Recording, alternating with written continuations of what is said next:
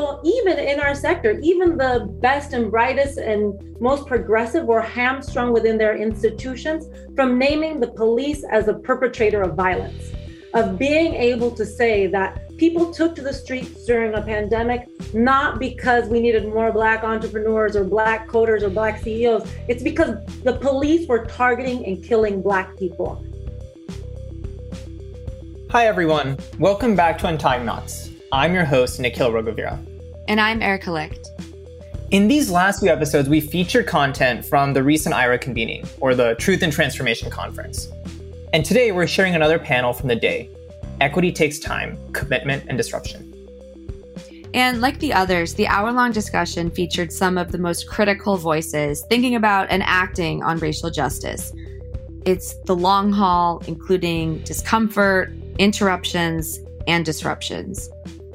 And we'll hear perspectives from philanthropy, civil rights organizing, and policy, both in the US and the UK, as well as ways in which the panels reflect on what risks and innovation looks like in pursuit of really sustainable and impactful change. So Ratna Gill, research assistant at IREP, will kick off the panel with introductions, which you'll hear in a minute. And as always, panelists' views are their own. Enjoy.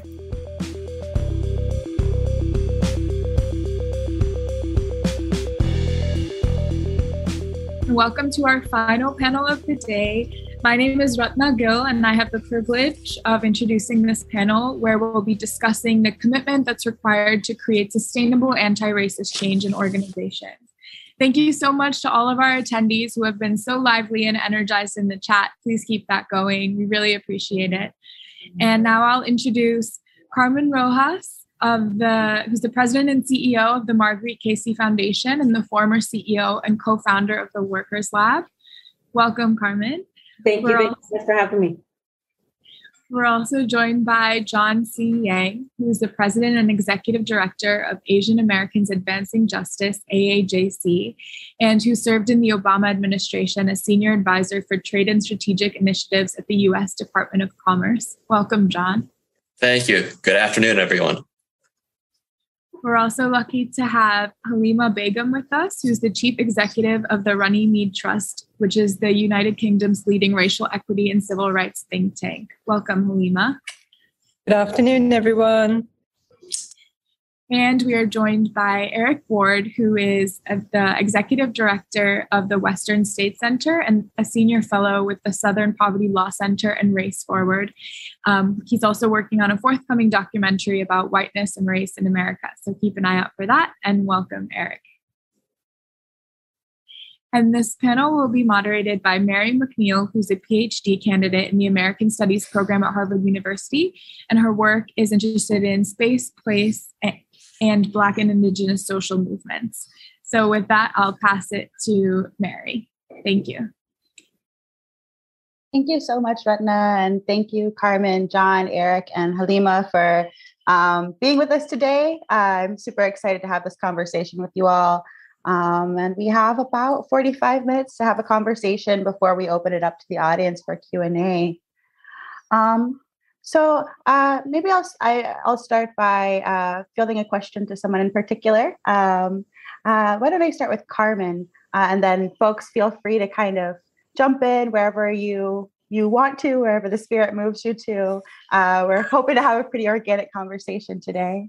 But this first question that I have is a question about the sort of redistribution of power and resources. What are the types of work that you're seeing what is the work that you think needs to be done in terms of the redistribution of power and resources to achieve broad goals of equity? Yeah, so much work. So first and foremost, thanks everybody. I'm really so excited to have an afternoon with this amazing group of people exploring these issues. I think a lot of work needs to happen. We are experiencing the greatest economic inequality, the greatest racial wealth inequality, the greatest political participation disparities that have been deeply embedded in our structural experience in the United States, right? Like, these are not accidents, but they're clear features of what the making of US democracy and the US of what racialized capitalism looks like in the US. And so I think we have a long ways to go. I'll speak from sort of philanthropy's perspective. One of the things that I have been thinking about, I'm pretty new to this job. I feel like I have a couple, like 2 or 3 more months of being able to say I'm a new person in this job. But pretty new to this job, I've been thinking a lot about the ways in which philanthropy can often confuse representation for actual redistribution. And so there's a real desire to have more people of color on boards, more people of color in leadership positions, more people of color in the philanthropic sector, but without the same sort of weighted commitment to making sure that those people that we're bringing into these positions are actually aligned and committed to a racial justice agenda. And it's like the icky conversation that I think is the necessary conversation that we have to have in this moment, that there are ideologies out in the world and people ascribe to, and overwhelmingly neoliberalism has informed how we think about race and leadership in this country. As somebody who is actually more committed to a left approach to political power, a left approach to economic power, what that has done, it's left us as a field with really like a say-do gap. Like we talk a lot about race, but the lives of people of color aren't actually getting better. We talk a lot about race, but political participation or the vehicles through which people of color participate in our political system are actually being broken down or continuing to be atrophied. And so I think we as a leader in philanthropy, as a sector, need to engage with this difference, like the key difference for me of like representation versus actual redistributing power and position in the sector.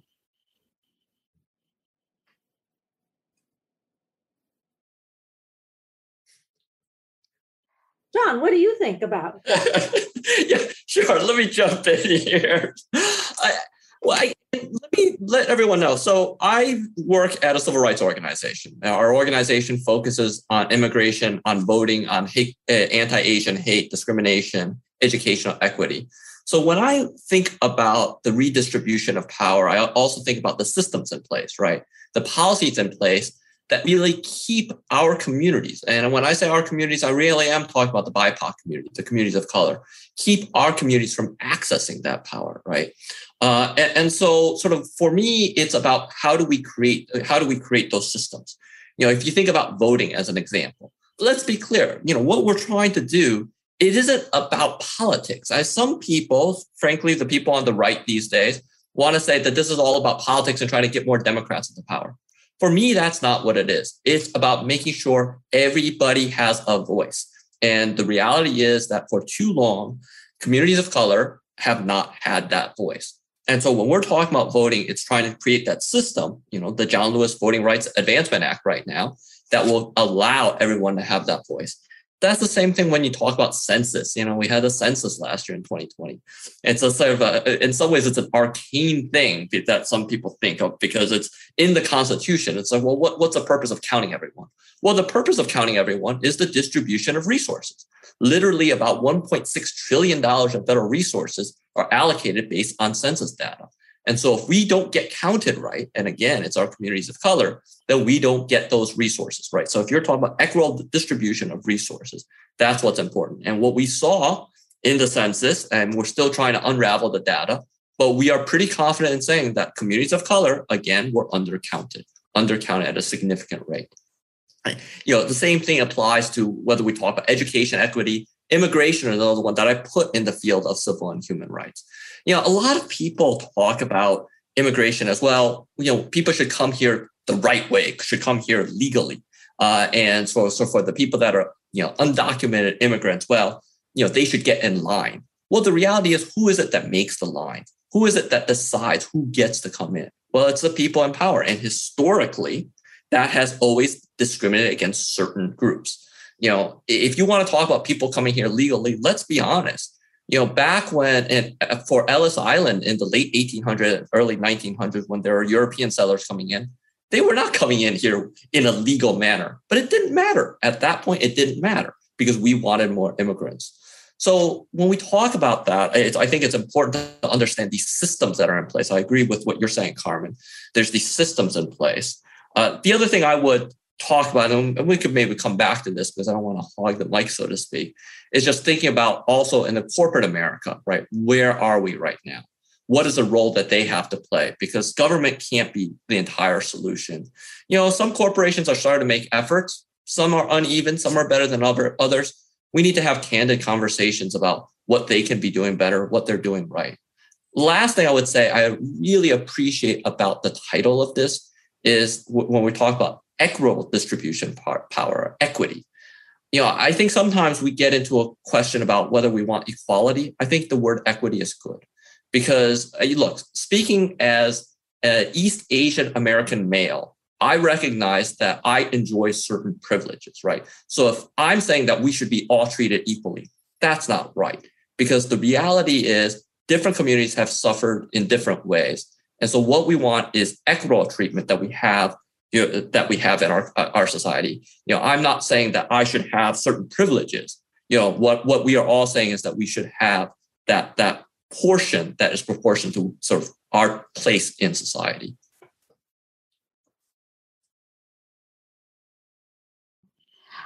Sort of thinking about, John, what you just said, and Carmen, what you said, we're talking about, I'm hearing this idea of redistribution versus representation and sort of two different levels, right? So we're thinking about sort of the structural as John is sort of alluding to, right? And maybe the more sort of interpersonal or within a particular organization, as Carmen was kind of talking about within the philanthropic world.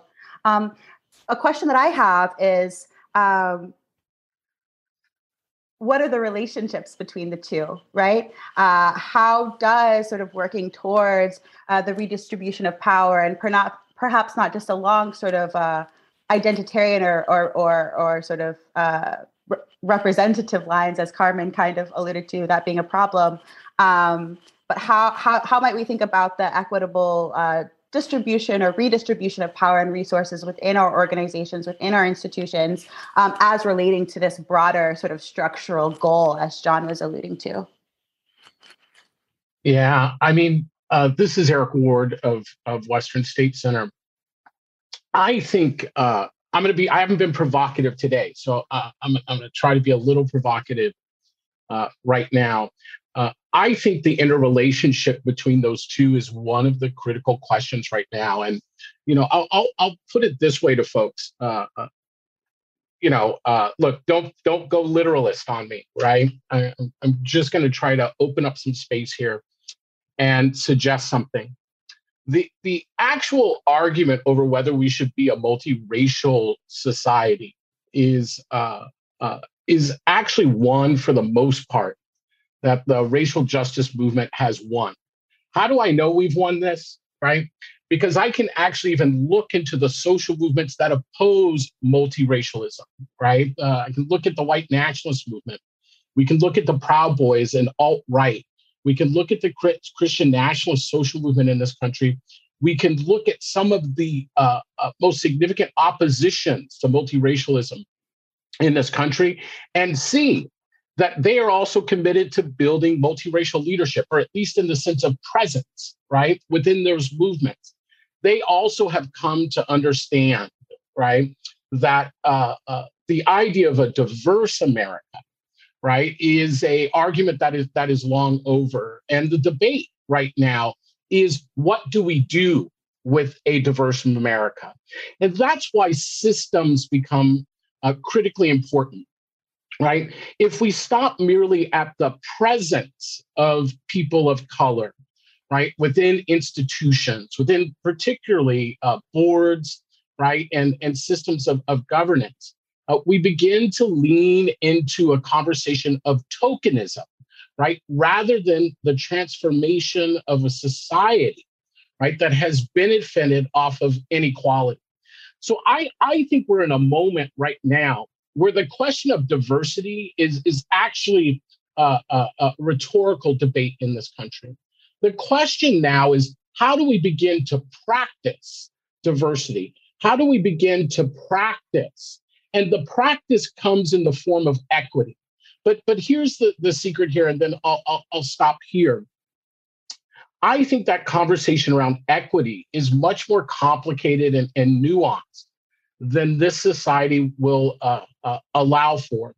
And that is why the shifting of leadership structures becomes so important in this moment. And I'm not up here, Carmen, I promise, I'm not going to sit up here and praise you for the entire panel, just a little bit of it, right? But I think of an example of this, right? I come out of philanthropy. I'm currently the board of the Proteus Fund, right? A phenomenal foundation, diverse governorship. Right? Many of us have been in and outside of philanthropy, perhaps some who are listening here. But, you know, I think the shift in leadership that is not just present, but actually has agency, has quick and tangible outcomes. And so I look at the work of like Carmen, I look at folks like Crystal Haling from Libra, Lorraine Ramirez from Funders for Justice, and they came with a very simple proposition into the world of philanthropy. They actually argued that equity was not as complicated as we were all making out, that if we brought forward leadership, right, and gave them agency, not just presence, right, but agency within those institutions, and that these were leaders who were connected and felt accountable, right, to the most marginalized in our communities, that institutions would begin to change and transform and become stronger fairly quickly. And I think over the last couple of years, we can see that within philanthropy. And so I think philanthropy becomes a very interesting case study in this moment of transformational change, right? Not just for philanthropy, but in terms of the way we apply governance. Because at the end of the day, look, the goal is to ensure that everyone, right, in this country can live, love, worship, right, and work free from fear and bigotry, that they get to embrace the opportunity and self-actualize their lives and the lives of their communities. That doesn't happen just from protest, though it is important. It doesn't happen just from litigation, though that is also critical. At the end of the day, it comes from governance and has marginalized communities who have perpetually been kept out of institutions of governance. The only way we can begin to learn, right, is to practice. But the only way we can practice is to open up space. But we have a burden because of systemic racism and also systemic sexism in our society and class bias. The burden is that we don't get 30 years to practice, sadly. Unfair, but we don't. What we get, right, is the chance to practice and to show immediate, tangible results. And that's why I think the conversation around what is happening inside of philanthropy right now becomes such a critical one. It's one of the case studies where we really can unpack and look at these questions and understand the challenges and what has it.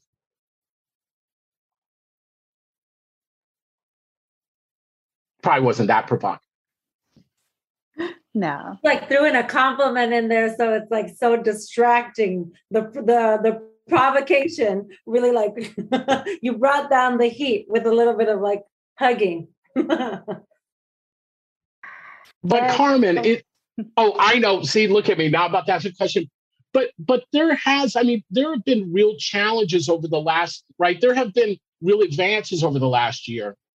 But is it accurate to say, like, it almost feels like there is kind of a backlash, right, or a recoiling to some of those advances that have been made. Is that accurate?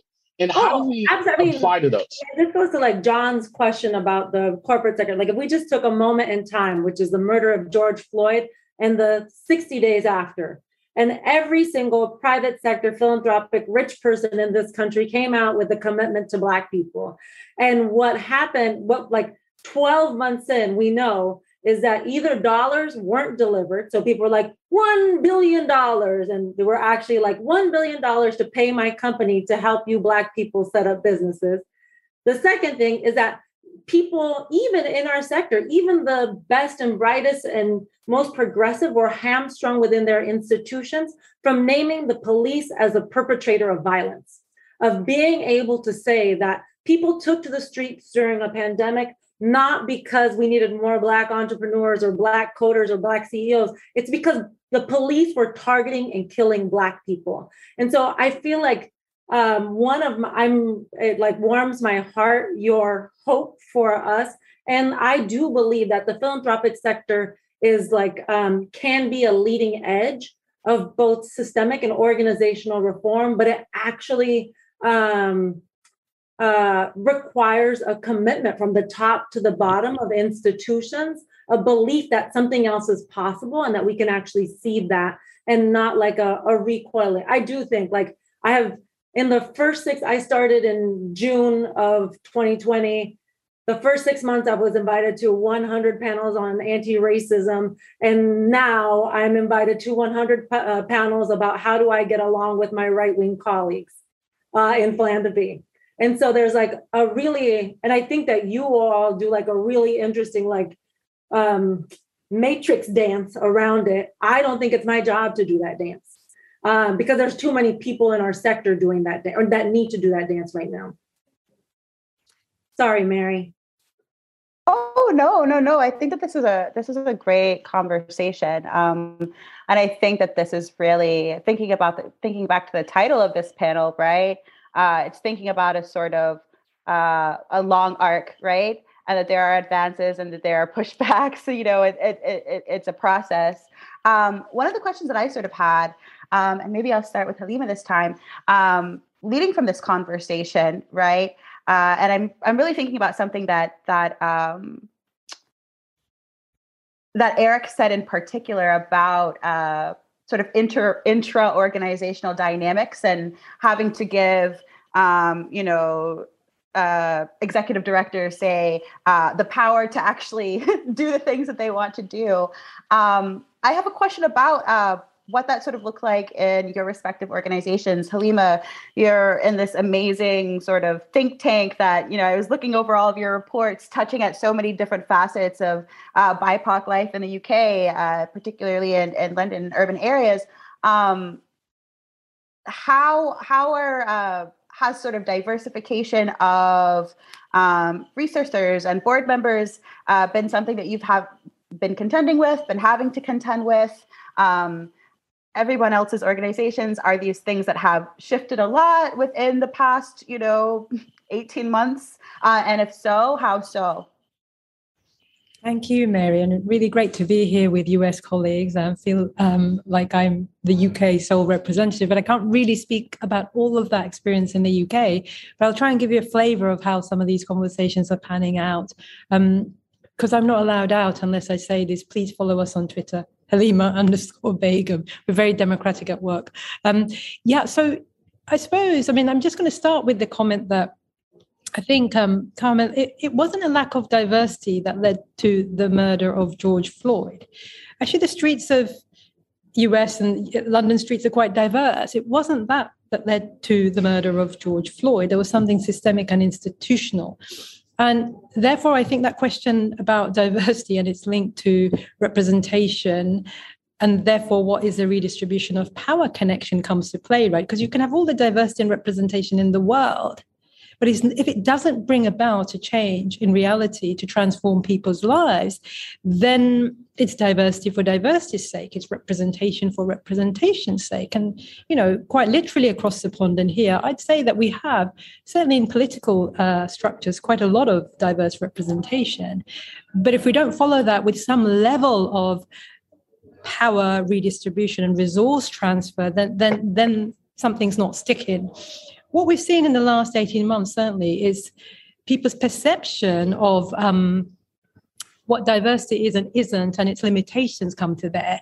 Because I think most people thought, well, if you have more diversity, more representation, we'll have less Black people being killed in the streets or stop and searched and so on. Or if you have more diversity, something like COVID is, in theory, indiscriminate. Everybody's affected in the same way. But guess what? Certain minorities were disproportionately impacted, hit hardest. So I think for many people, it became quite clear that equity is probably the conversation we want to have, but people didn't have access to that discourse.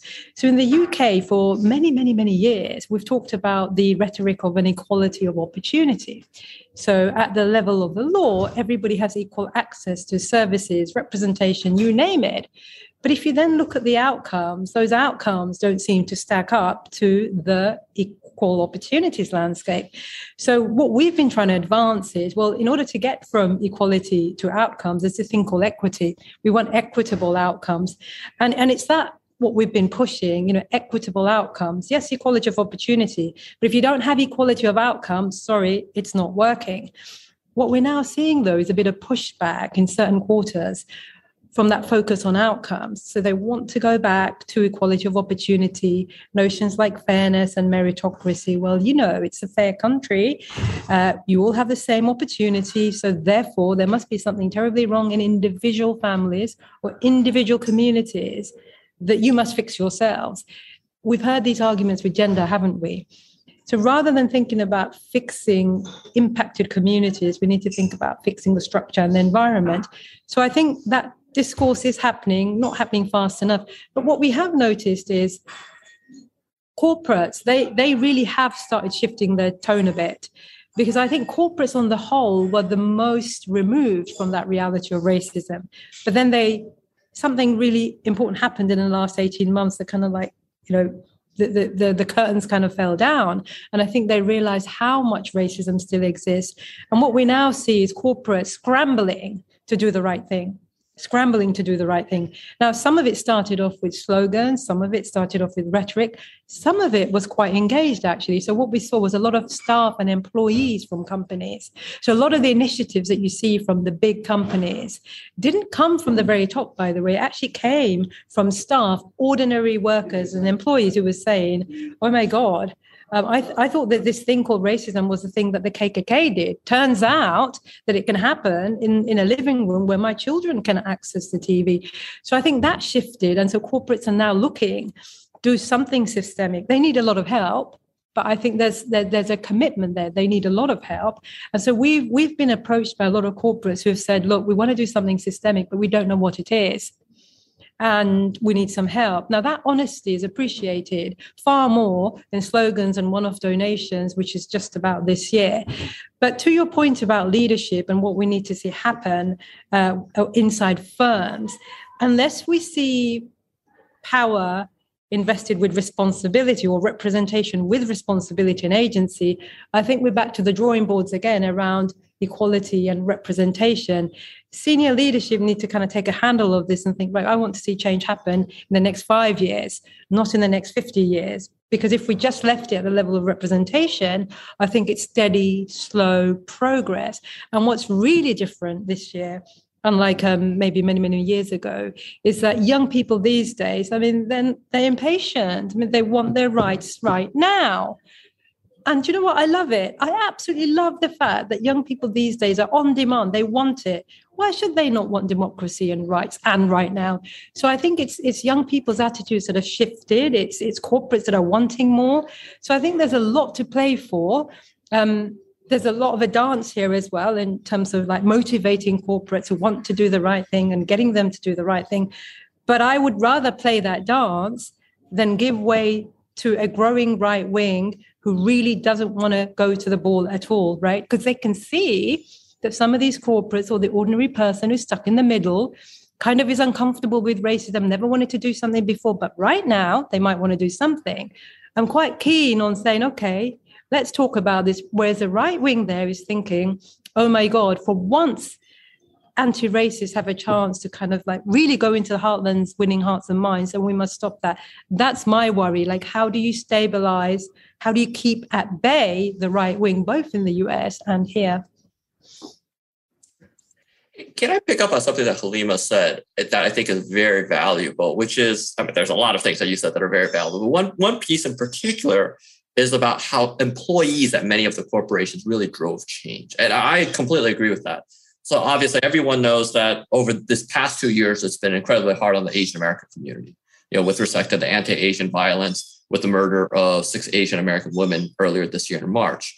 And we had the same thing happen to a certain extent, is that there are a lot of corporations came out to support the Asian American community, sort of offer contributions or say, hey, what can we do to help?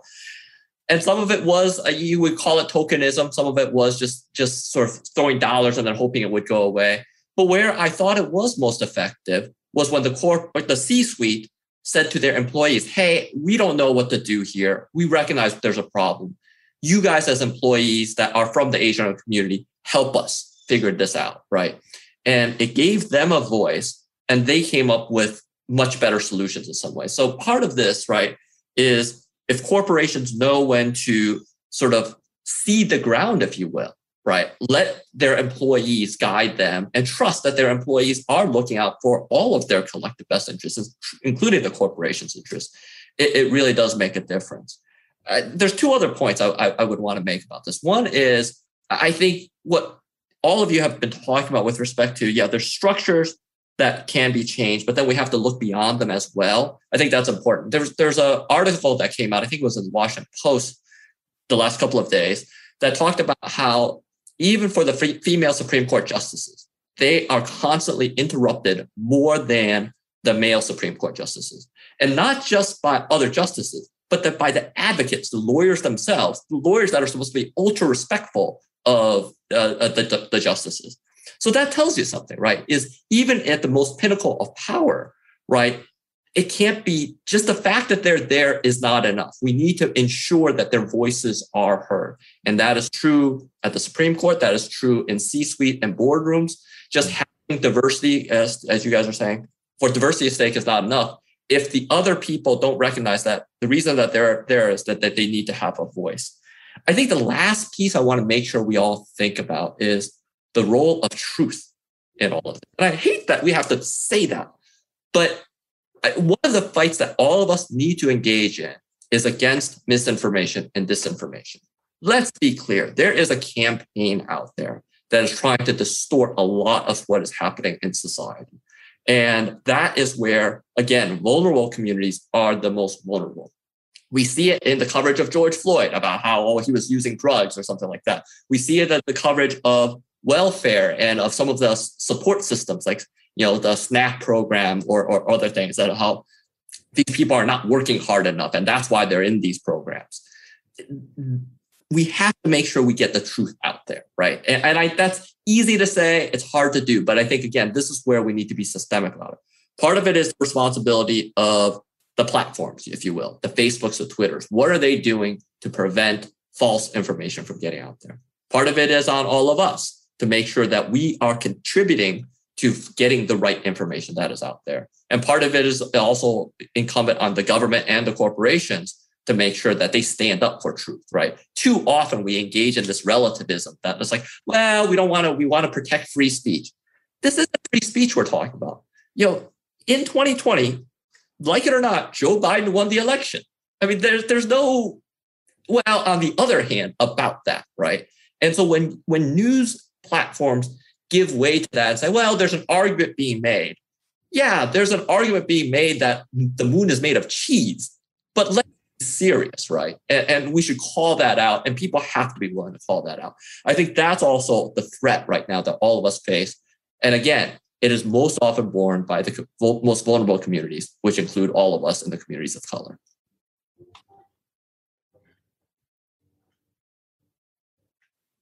I love that comment, John, and I would love to hear other people's thoughts about sort of the ways in which they think their respective organizations are really concerned with this issue of truth, right, and knowledge production in service of more equitable or certainly at least less violent futures.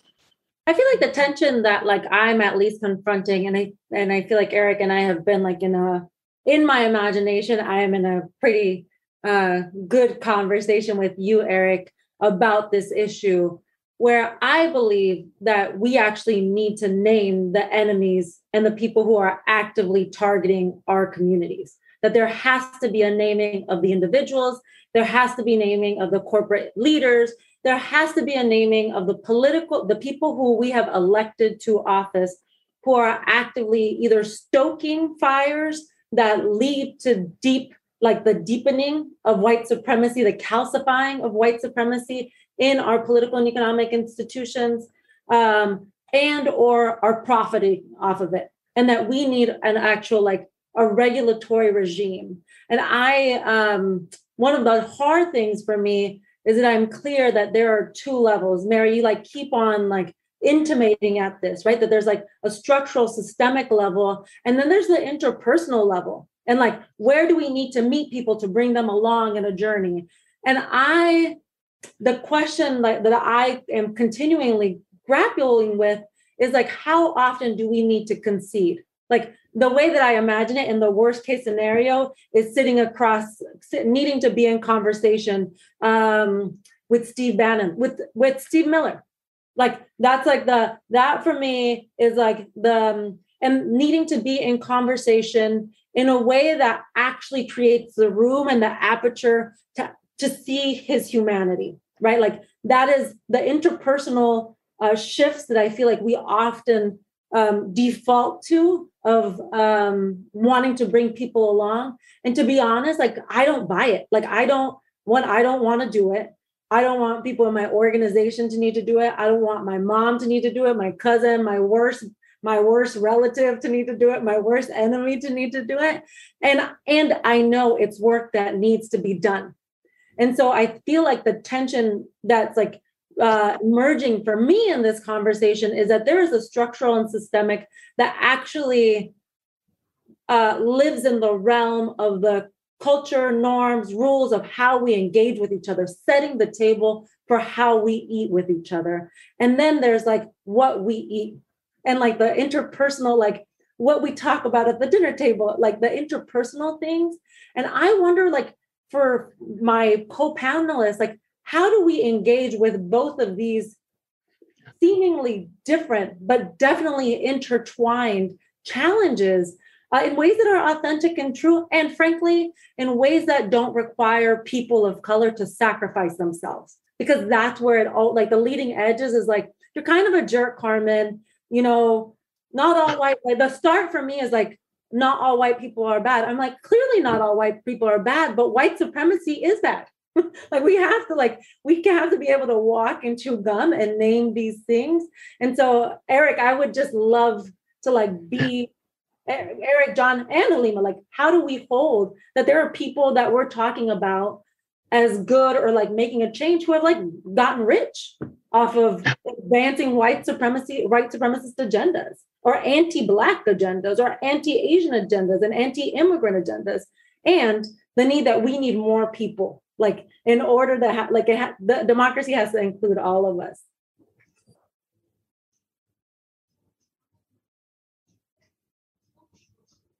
Eric, I think you're on mute. We can't hear you.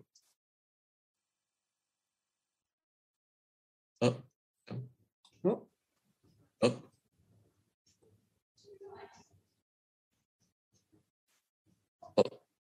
While we wait for Eric, well, one question I have for you, Carmen, is do we need to engage with the Stephen Millers and the Bannons of the world? At least for me, like, I think I don't want to, well, I agree with you, I don't want to engage with them, but like, can we just put them to the side and say, these people we don't engage with, but the people they are trying to influence, those are the ones that we need to engage with. And that even there, it's very, very hard work, right? Yeah, I don't know. I mean, I feel like we are in a moment where racial justice work is really bifurcated, and it's not coming together in a way that feels clear.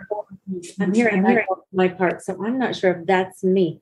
I'm going to keep on top. I'm good. Okay. And it feels bifurcated, where I feel like it's an extreme, John, where we're like, we have to be able to be in conversation with the worst of us, of our people, of people here. And we need to do the work that you're going to do, but I also don't want to do that work. I'm just not going to lie. Like, I don't want to do it, but I feel like it's work that we need to practice doing. And it's a challenge. It feels hard. Try this, Carmen. I'm going to pretend like everyone can hear me right now. I don't know if you can hear me, but I'm just going to speak for a second. Of course, I started to get lag just as soon as you asked this amazing question, and I think this is one of those complicated questions. Here's my quick take. I'm not interested in being in a room with Steve Bannon or Steve Miller, right? There's no value in it, not because I don't recognize their humanity, right? But that they have adopted such a different set of principles and ideology that I don't know what the common ground is. That doesn't result, right, in the selling out of other marginalized communities, right? So there's, I don't understand how we could find that common ground. I do think, though, we should be contesting the institutions that they seek to govern, right, to create, right, this exclusive form of democracy. And the real question, you know, in the United States is, what do you do with the constituency that they primarily seek to recruit from, which is the white population in America? Do we ignore it, right? Or do we compete for that constituency? And if we compete for that constituency, how then do we do that in a way that I think is principled? And we wrestle with that, right? Western State Center, I think now in 2003, so nearly 20 years ago, we released one of the foundational toolkits and modules on addressing systemic racism, right? It helped to build much of the conversation that happens today around systemic racism. We continue that work, right, with our Northwest Equity Lab, which invests in EDI, equity, diversity, inclusion, key staff, right, in government and in large institutions. And one of the pieces we've come to, I think, with supportive groups like Race Forward is to understand at the end of the day, for Western State Center at least, the path we've carved out is not the one of personal grievance, right? So we're not doing a lot of investment because we think less of it, but we're not doing that investment in kind of the individual development, right? The personnel, the personal development that many do around EDI. At the end of the day, because of the external conditions, we've decided, look, whether people are prejudiced or not is less important than how our systems respond to that prejudice, right? And for our systems to offset, right, that socialization of prejudice, it means that the governance of that system needs to be both diverse and present, right, but connected, right, to the actual understanding of the systems of discrimination that are played. I'm going to name some names, right?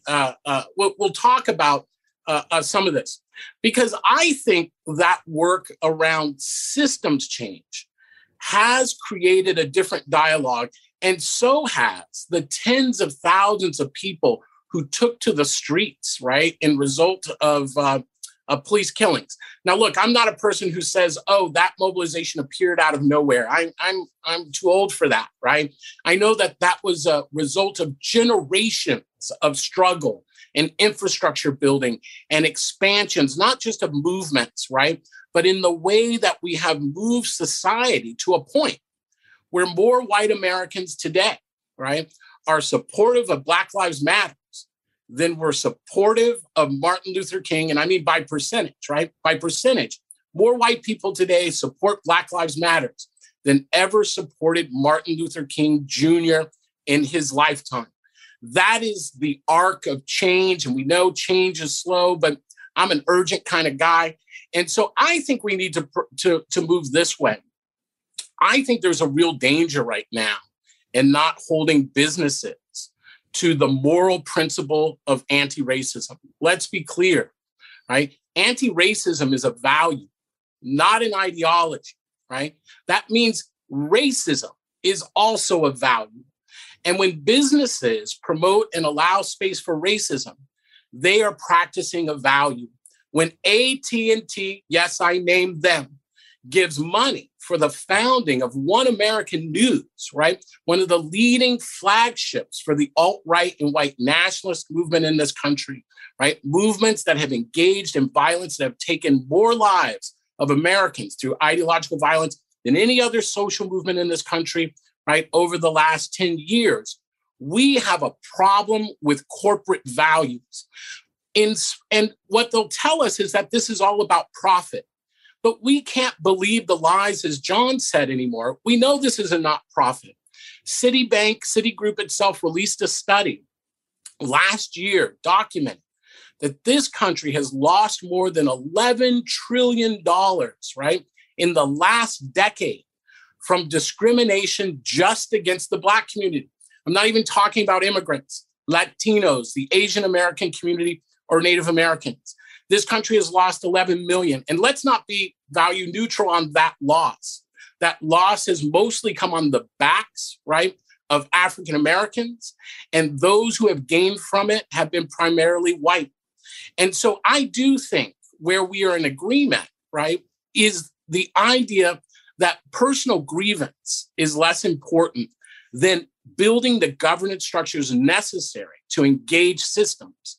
And the question of white constituencies is a complicated one. I think it's set by time and place in this country. I think it's set by the organization and its mission statement. But I do believe this, where I push back against the idea that we simply need to go out and have dialogues with white communities is this. It is always propositioned on the idea that we need to kind of lower, right, our expectations and engage the white constituency around a plethora of other issues, right? Everything but the conversation around race. At Western State Center, the difference for us is we actually believe white people have a self-interest in opposing racism in this society, systemic racism, not an allyship role, right? Not a supporter role. They have a direct self-interest. And when white people identify and white institutions identify that self-interest, they begin the process of systemic transformation. And hopefully personal growth comes with that. But I didn't come into this work, right, to be a personal counselor, right, or to be someone's professional development person. I came in to open up the space, right, for liberation and opportunity for communities who have been denied that too far in a society that claims to be a democracy. So I think we agree. And there are real questions around how we engage white constituencies. That was very long, but since I lost my headphones, I went on. Thank you. No, thank you so much for that. And I think, Halima, did you have something to say about this as well? Yeah, I mean, it was, well, I think I've moved on from that point, but I will say it anyway. I think was it John, you said, I don't want to be in a room with Steve Bannon. I'm quite clear about that. I know lots of other people I don't want to be in a room with. The reason for that is that for me to be engaged in a room with the other side, we have to commit to some principles of no harm. If I feel that my interests are harmed there, I will not get into a room with them. So don't ask me to self-harm myself. I won't do it. What I am interested in is, though, the people and the communities that his followers are targeting. And I'll tell you why I'm interested in them, because the story of racism is not complete. Sorry, the story of anti-racism is not complete until it becomes a story of us. If we only worked with our supporters and followers, then I think it's a story about them. When it's a story about us and our society, that includes our white friends and allies, and indeed our white friends who might have a self-interest as well. So that's why I'm quite keen on working there. But like you, Eric, I don't think that conversation should be about individually converting somebody's views as though we all live in a liberal democracy and they want to espouse hate. You know, that's not what I'm interested in doing. I'm interested in making sure that hate doesn't ever touch large numbers of people from my communities.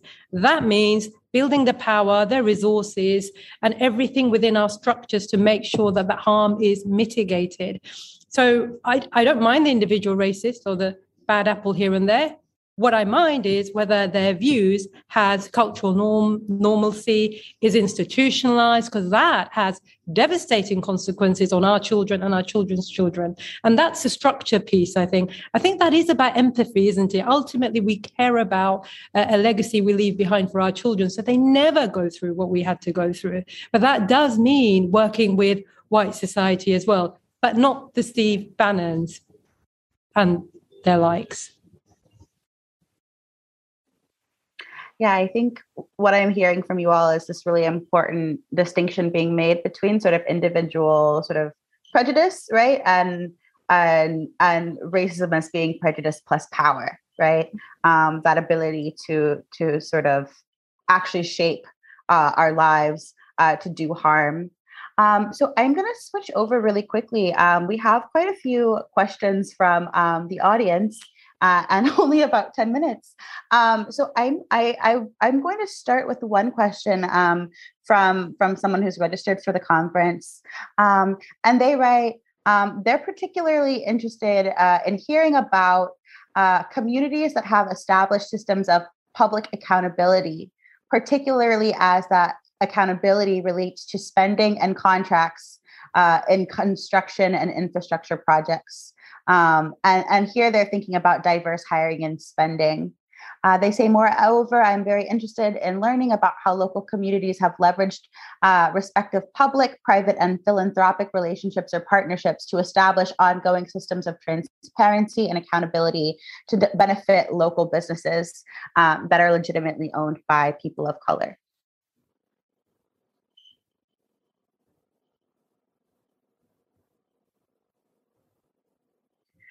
So I think that, somebody have something to say?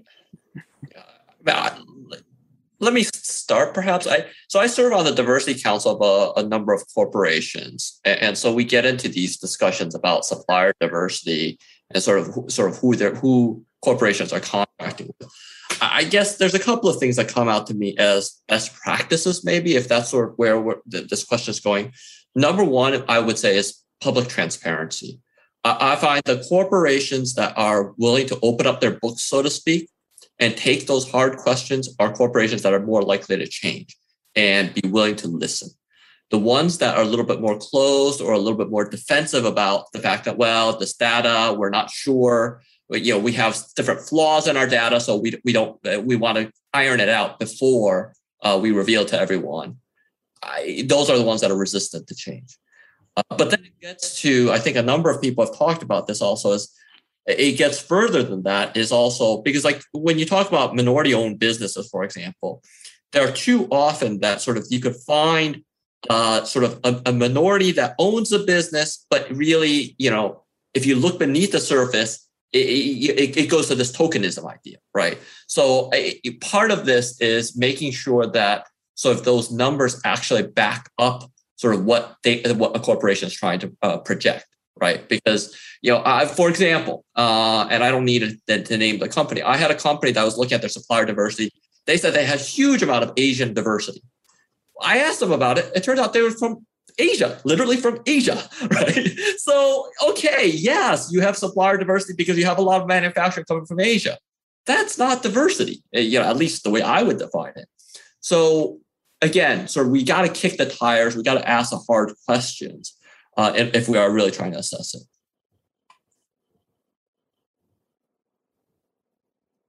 Yeah. I would say, like, from a community perspective, there's an amazing leader here in Seattle named Nikita Oliver, who runs an organization called Creative Justice that's been doing a ton of work looking at how public dollars are spent in service of a whole host of things. So, like, we all know, we are in the midst of what could quite possibly be the largest public investment in U.S. history in people.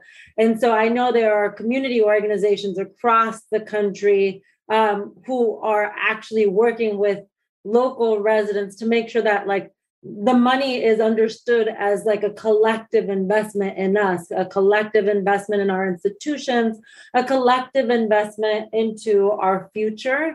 And so I'll just, like, name as, like, for practical intents. I think that there are a number of local community-based organizations that are making sure that people who have long been excluded from the conversations about how we spend our money are front and center at informing the agenda of public dollars and public spending.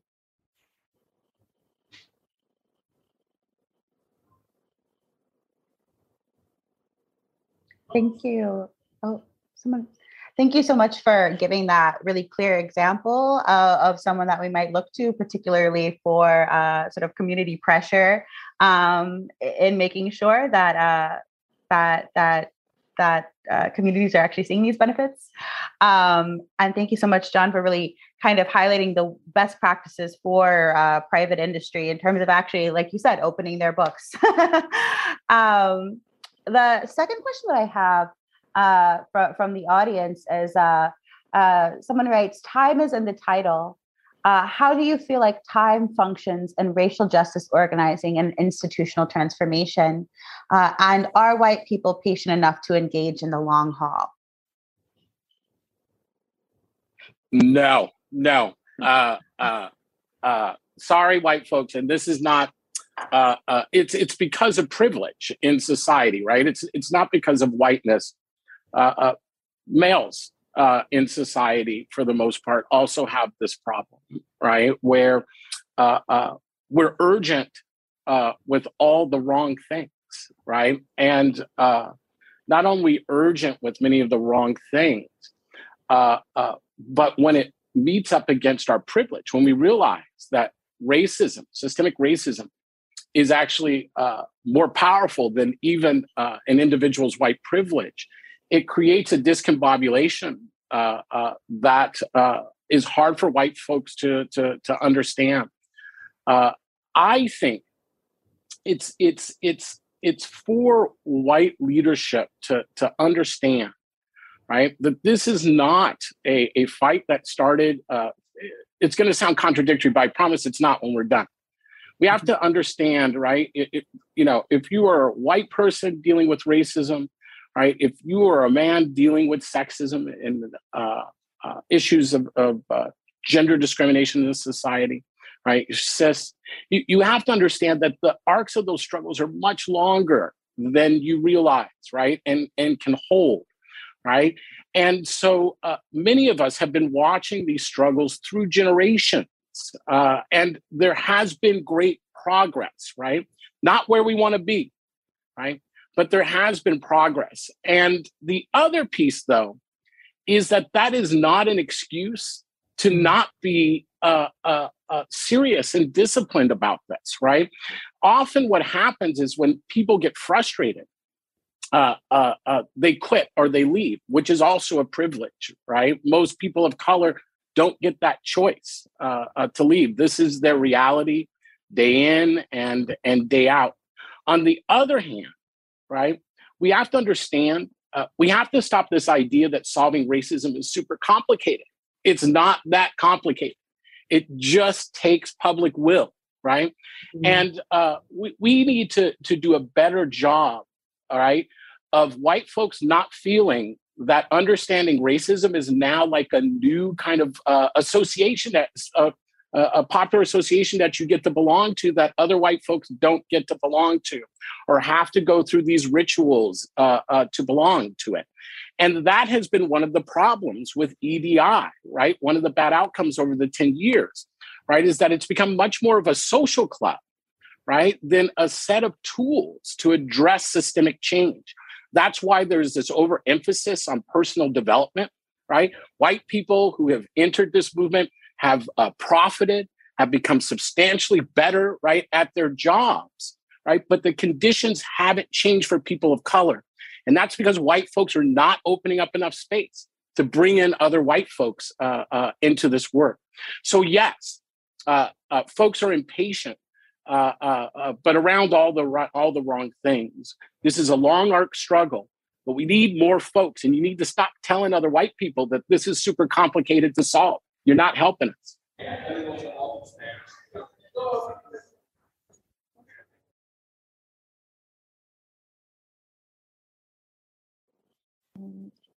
Sort of any other thoughts on I'm hearing from Eric this notion of discombobulation, and it also sounds like what do they call it? Ally fatigue. Which is kind of an interesting turn of phrase. But yeah, so I, anybody else sort of thinking about this idea, or this issue of time, right? And how might you address it in your own practice, in your own organizations, right? The fact that immediate change very rarely happens. You know, there may be a working towards a particular campaign and there can be victories, but we know more often than not, those are long and hard battles. I feel like Angela Davis wrote the book, right? Freedom is a constant struggle. And as we work in the fight for freedom, there are always going to be oppositional forces. And I feel like our orientation needs to change away from sort of like short-term small victories and gains and towards starting to see the ground for the world and country that we know is possible. And that's going to always take like, it's like a garden. It's always going to take work. And I feel like our sector, our movements are frankly, because of how philanthropy has been structured and organized, is only incentivized to have like material, real gains, not to sustain those gains, not to realize those gains, and not to actually expand those gains or to build on those gains in service of this future world. So like for me, talking about time creates a trap around legacy and personal contribution and attribution for victory.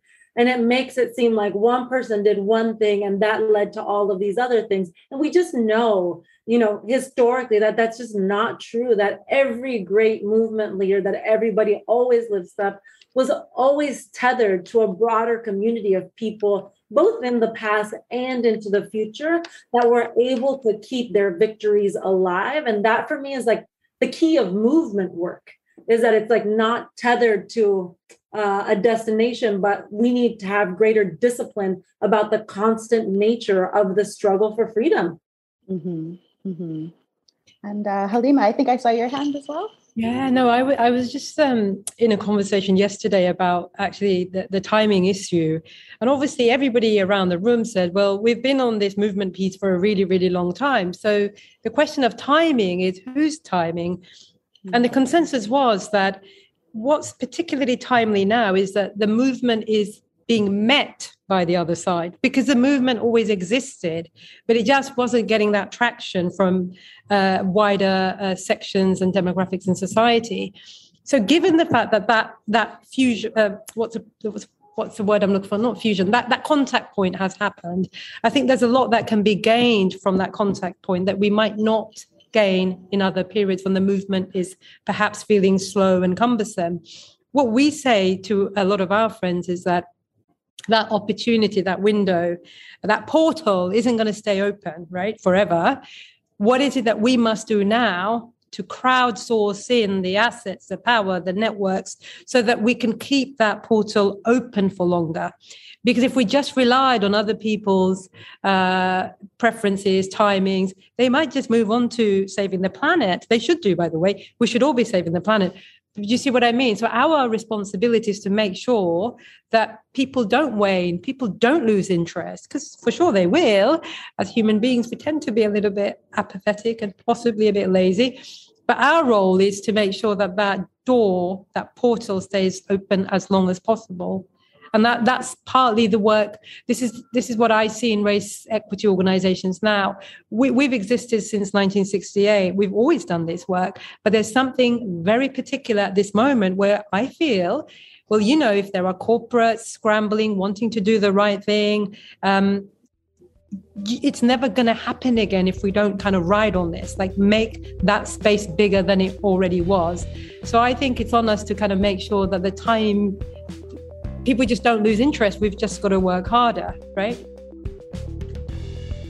Well, unfortunately, thank you so much with that closing idea, right? That we just have to work harder. And also, as Carmen was saying, that practice of working towards freedom, it's a constant struggle.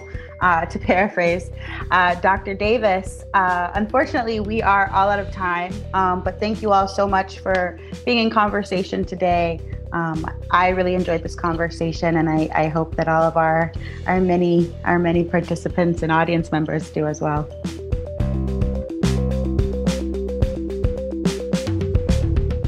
Untie Knots is hosted by Nikhil Raghavira and Erica Licht. It is a podcast of the Institutional Anti-Racism and Accountability Project and the Harvard Kennedy School's Ash Center, as well as a collaboration with the Atlantic Council Geotech Center.